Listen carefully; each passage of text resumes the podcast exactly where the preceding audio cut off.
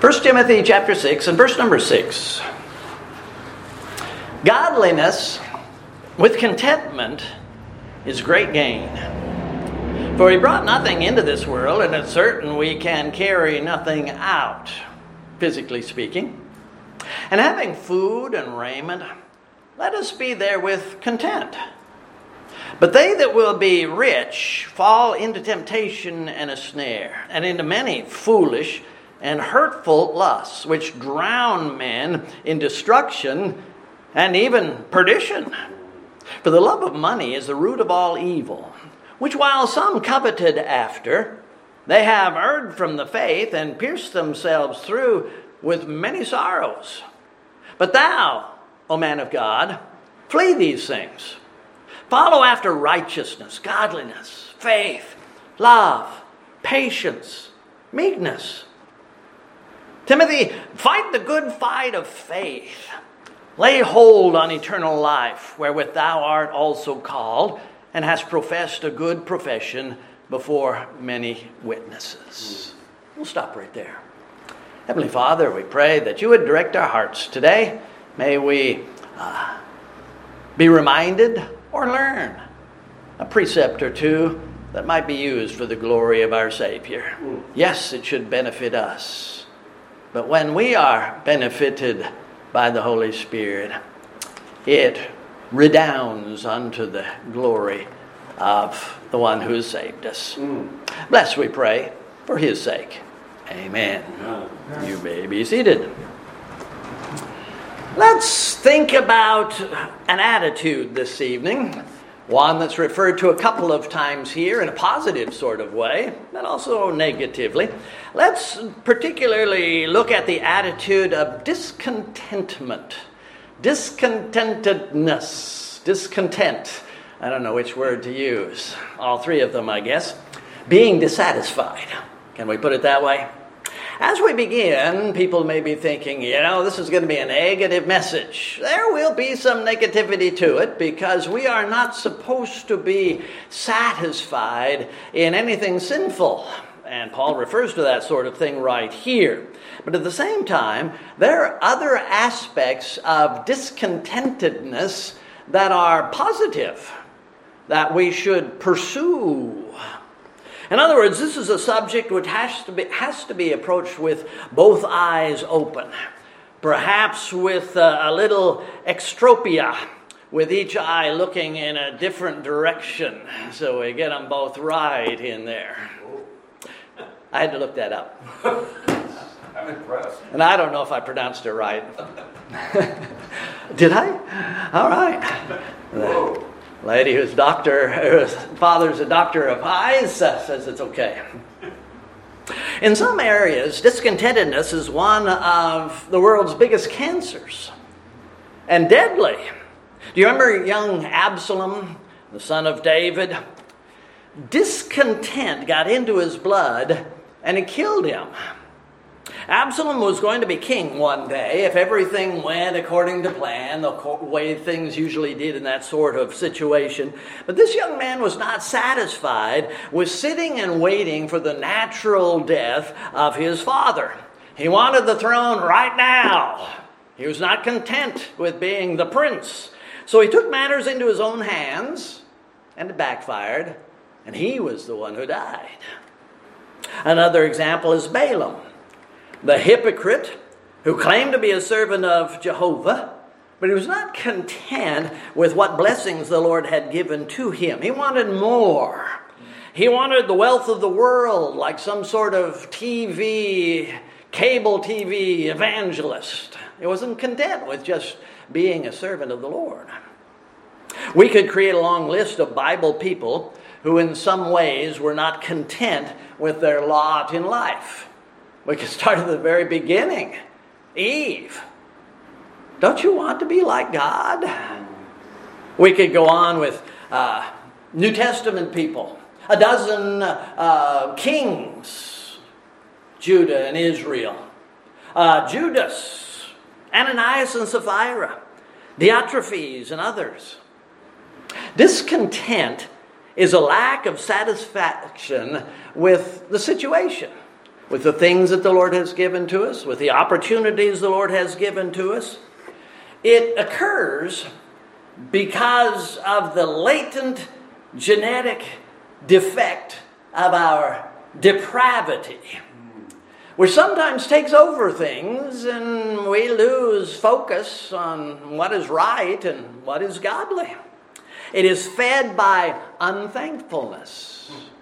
Look what you have pride, of course, worldliness, greed.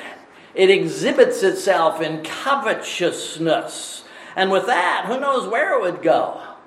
In the case of Achan, it was theft, which brought about the death of some and the, the endangerment of a whole nation of people. And then there's uh, Cain. It was outright murder in his case, fratricide. This, this attitude of being dissatisfied with the things physically that the Lord has given to us is unreasonable in the Christian. When we remember who it is we're supposed to serve. Christians are not citizens of this world. We're sojourners. We're just passing through. Why should we desire to amass a great number of things when they're going to be left behind soon enough? We were prisoners. We were incarcerated in a Siberian gulag, and now we've been set free and we're going to warmer places where we can really live and enjoy our freedom. We're called to be servants of the Lord Jesus not garbage collectors of the things of the world. We have been exhorted to lay up our treasures in heaven. In fact, we are agents of heaven, commissioned here to invest on behalf of our heavenly employer. So, Paul is trying to encourage Timothy here in this scripture that godliness produces contentment. That's another scripture, but it ties together. And also, Paul says in another place that contentment is proof of godliness. It's like a blood test which can prove to which family we belong. It is similar to, by this shall all men know that ye are my disciples, if you love one another. To that we might add, if you are one of God's own, flee financial covetousness. Flee the love of money. Paul cries, Run! Don't look back! Remember Lot's wife. Yes. Pillar of salt? Or would you rather be turned into a pillar of silver? Pillar of gold? You're still a pillar. You're still dead. The apostle tells the child of God not to just flee but he tells Timothy, follow. Flee these things, follow these things.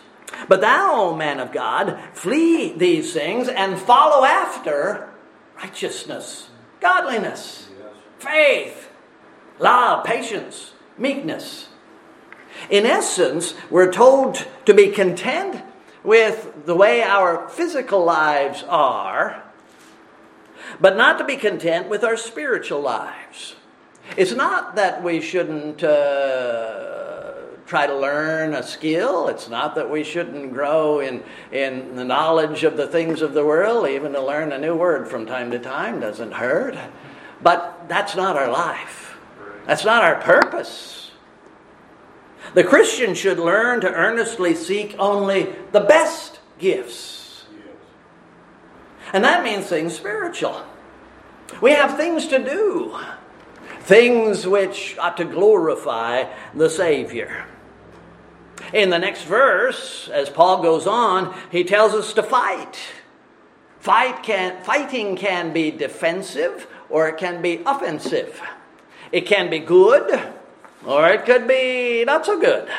In this case, the apostle is speaking about conquering, attacking, prevailing. What do things, two things what these two things boil down to is that in some ways we are not supposed to be content.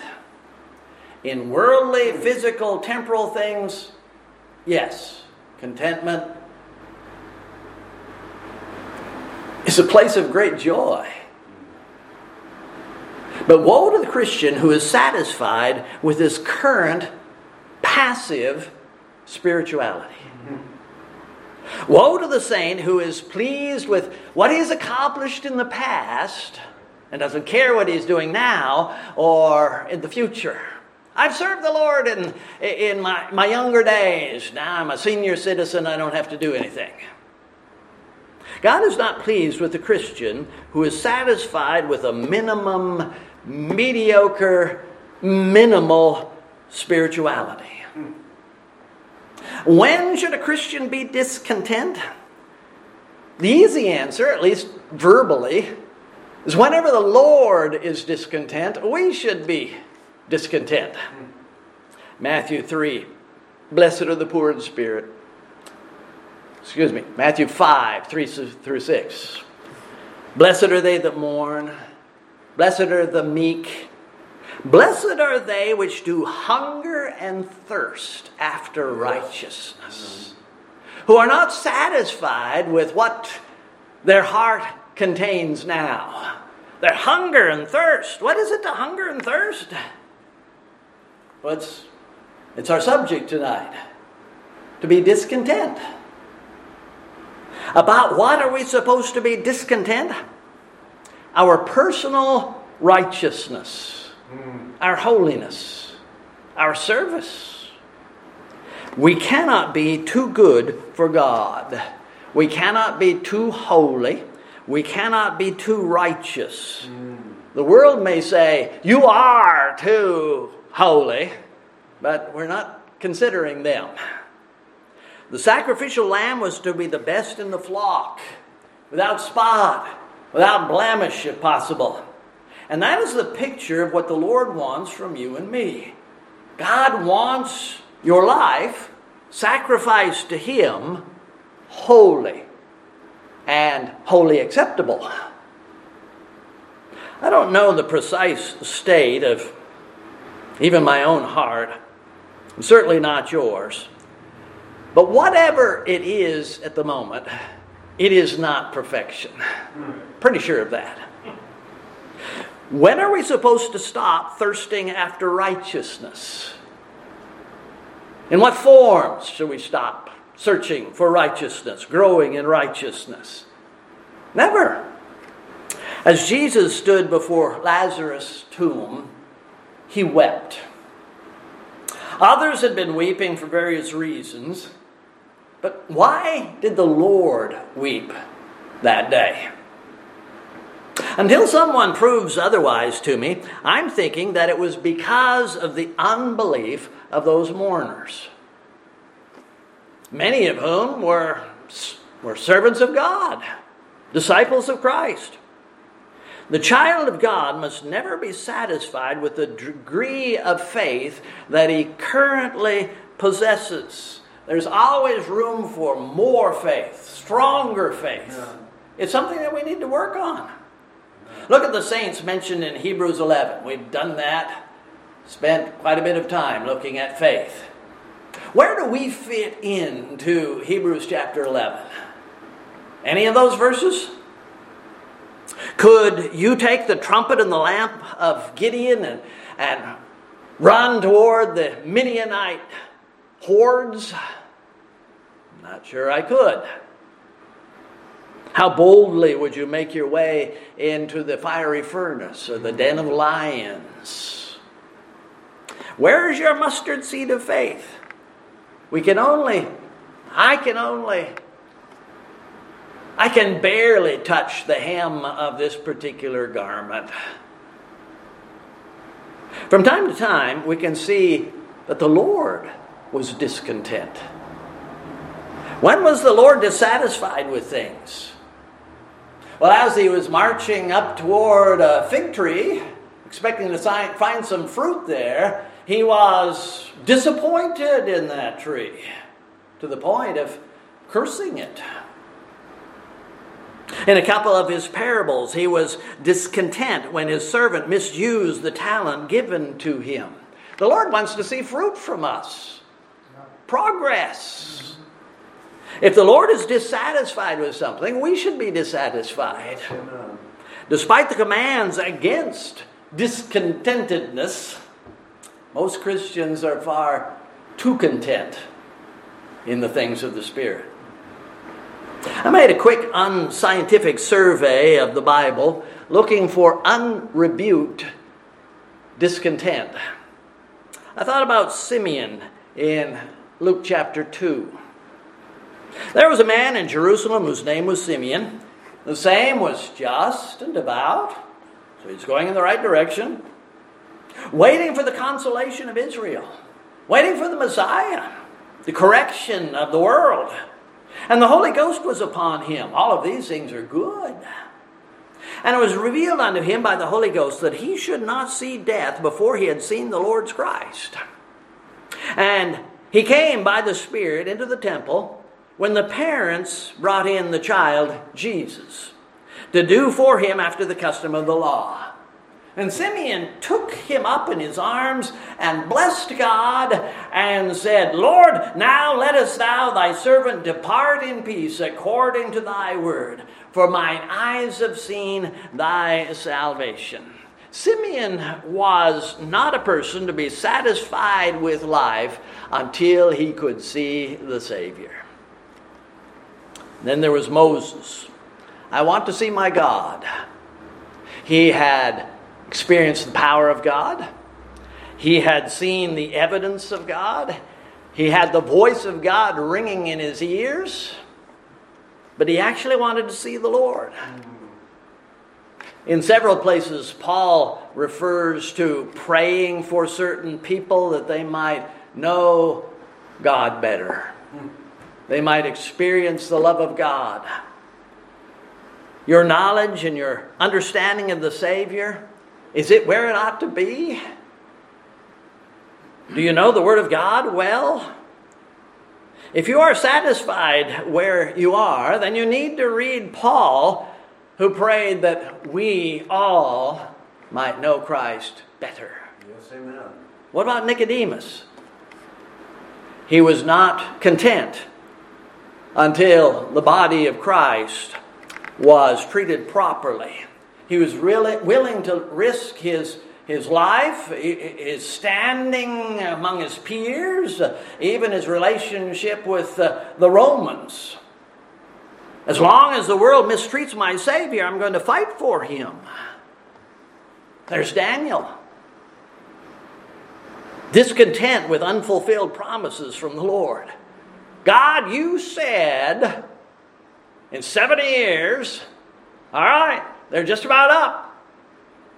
I expect to see the fulfillment of your promise. He was not only a prophet of God, but he was a, a prophet of God who was uh, discontent. As Christians, we have great potential in Christ. But we have to learn with Paul to press toward the mark for the prize of the high, high calling of God in Christ Jesus. He also said, I wish to present every man perfect in Christ Jesus. Wherefore I also labor, striving according to his working, which worketh in me mightily. He kept pushing. Why should we be discontent with our spiritual lives? Of course, it must not be for our own sake, even though it's a good thing to grow in the things of the Lord. Can't be for our personal pride. It's not about accomplishments. It must be about what might bring glory to the Savior. When Paul was in prison, I think Austin referred to this recently, someone did. When Paul was in prison, he was confronted with the success that other preachers were, have, were having while he was uh, uh, so limited. Some of those evangelists considered Paul a rival of some sort. There was a bit of competition there, but not the apostle. I praise God for those people who are preaching Christ, whoever they are, wherever they are. They're preaching the Lord. Everywhere we go in this world, we're faced with the opportunity to sin in these areas or to grow in these areas.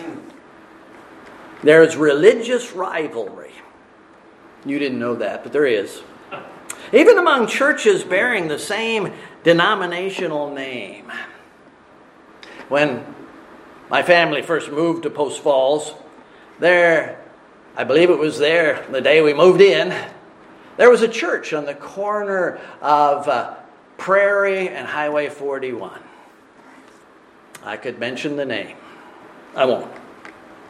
Years ago, I heard a report that their pastor, for some reason or other, called our church the enemy.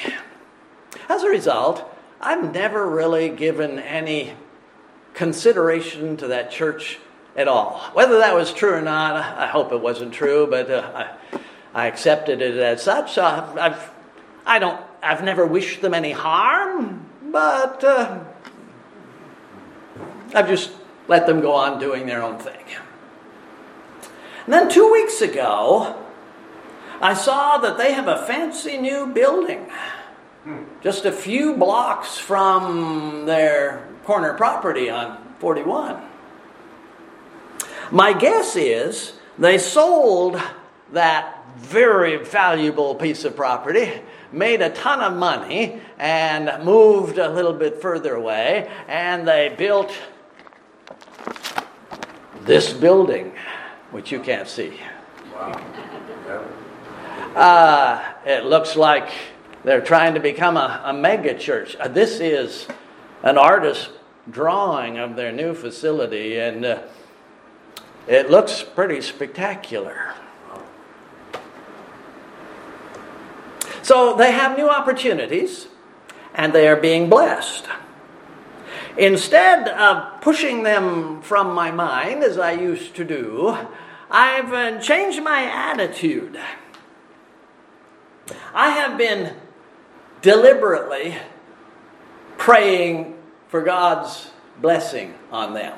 Hmm. I didn't used to do that. I prayed for other Baptist churches, not them. They may or may not have more of the favor of God than we have. And to be honest, uh, I'm tempted to envy them a little bit. But I've been fighting that temptation by earnestly praying for them hmm. that God would fill that building with genuinely saved people. The more, what I'm trying to say is, using myself as an example, which is always a poor thing to do, the more positive we are, the less negative we will be. Does that make sense? So I need to grow in this area that I might grow less in this other area. Am I satisfied with myself? Am I satisfied with my ministry? Am I satisfied with my church, our church? No, I am not. But I am asking God not to let my dissatisfaction turn into envy or jealousy of somebody else. Yeah. What happens to them doesn't affect me at all. I should be concerned about my condition, our condition. The emotions and attitudes which we possess ought to grow out of our desire for the glory of the Lord. And if the Lord is glorified in that congregation up there, then I should be satisfied. I, in fact, I would be pleased. I'd like the Lord to be glorified through me too, and us. There were times when Elijah felt all alone, that he was the last righteous man left in the nation. But when he prayed, asking for the Lord's manifestation on Mount Carmel, he was concerned with nothing but the glory of God at that point. And it wasn't about uh, Elijah's doctrinal purity.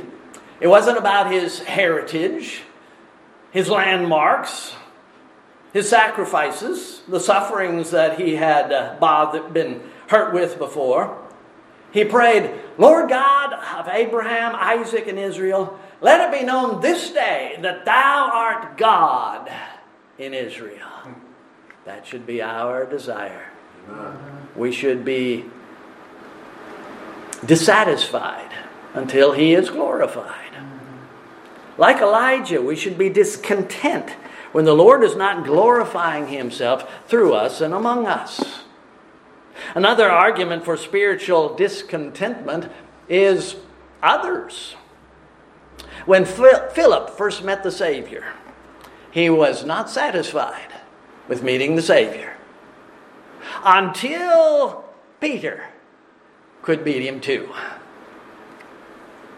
Jesus must needs go through Samaria. He was not content with evangelizing Galilee and Judea. There's a need here in Samaria. When he looked on Jerusalem, he wept. Jerusalem, Jerusalem, thou that killest the prophets and stonest them which are sent unto thee, how often would I have gathered thy children together, even as a hen gathereth her chickens under her wings, and you would not. Paul said, Brethren, my heart's desire and prayer to God for Israel is they might be saved. We should not be content until we are seeing people following us yes. to the Savior. Yeah. Yeah. If you're satisfied with your spiritual life, you need to be able to formulate an explanation as to why.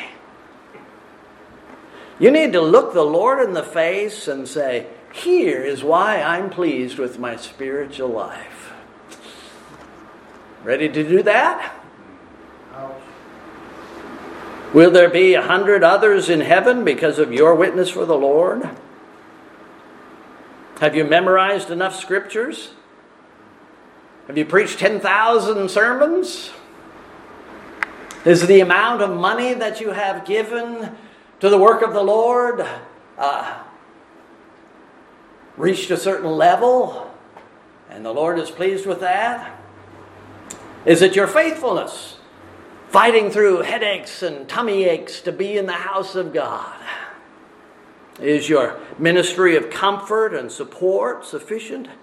Do you love the brethren as well as you should? Are there any brethren you don't particularly want to spend time with? If you were in the apostle business, would you hire yourself? Putting the question differently, if your salvation was dependent on these things, would you be saved? Your salvation is not dependent on these things. But if it was, like Paul, we should consider ourselves to be debtors. Most of the Greeks and to the barbarians, but also we're debtors to the Lord and to our spiritual brethren. Again, Paul said, Not as though I had already attained. Either we're already perfect, but I follow after, that if I may apprehend that for which also I am apprehended of Christ Jesus. Brethren, I count not myself to have apprehended, but this one thing I do Forgetting those things which are behind and reaching forth unto the things which are before, I press toward the mark for the high for the prize of the high calling of God in Christ Jesus. I'm not content where I stand. I push toward a closer fellowship with the Savior. Amen. It should be a part of our daily devotions.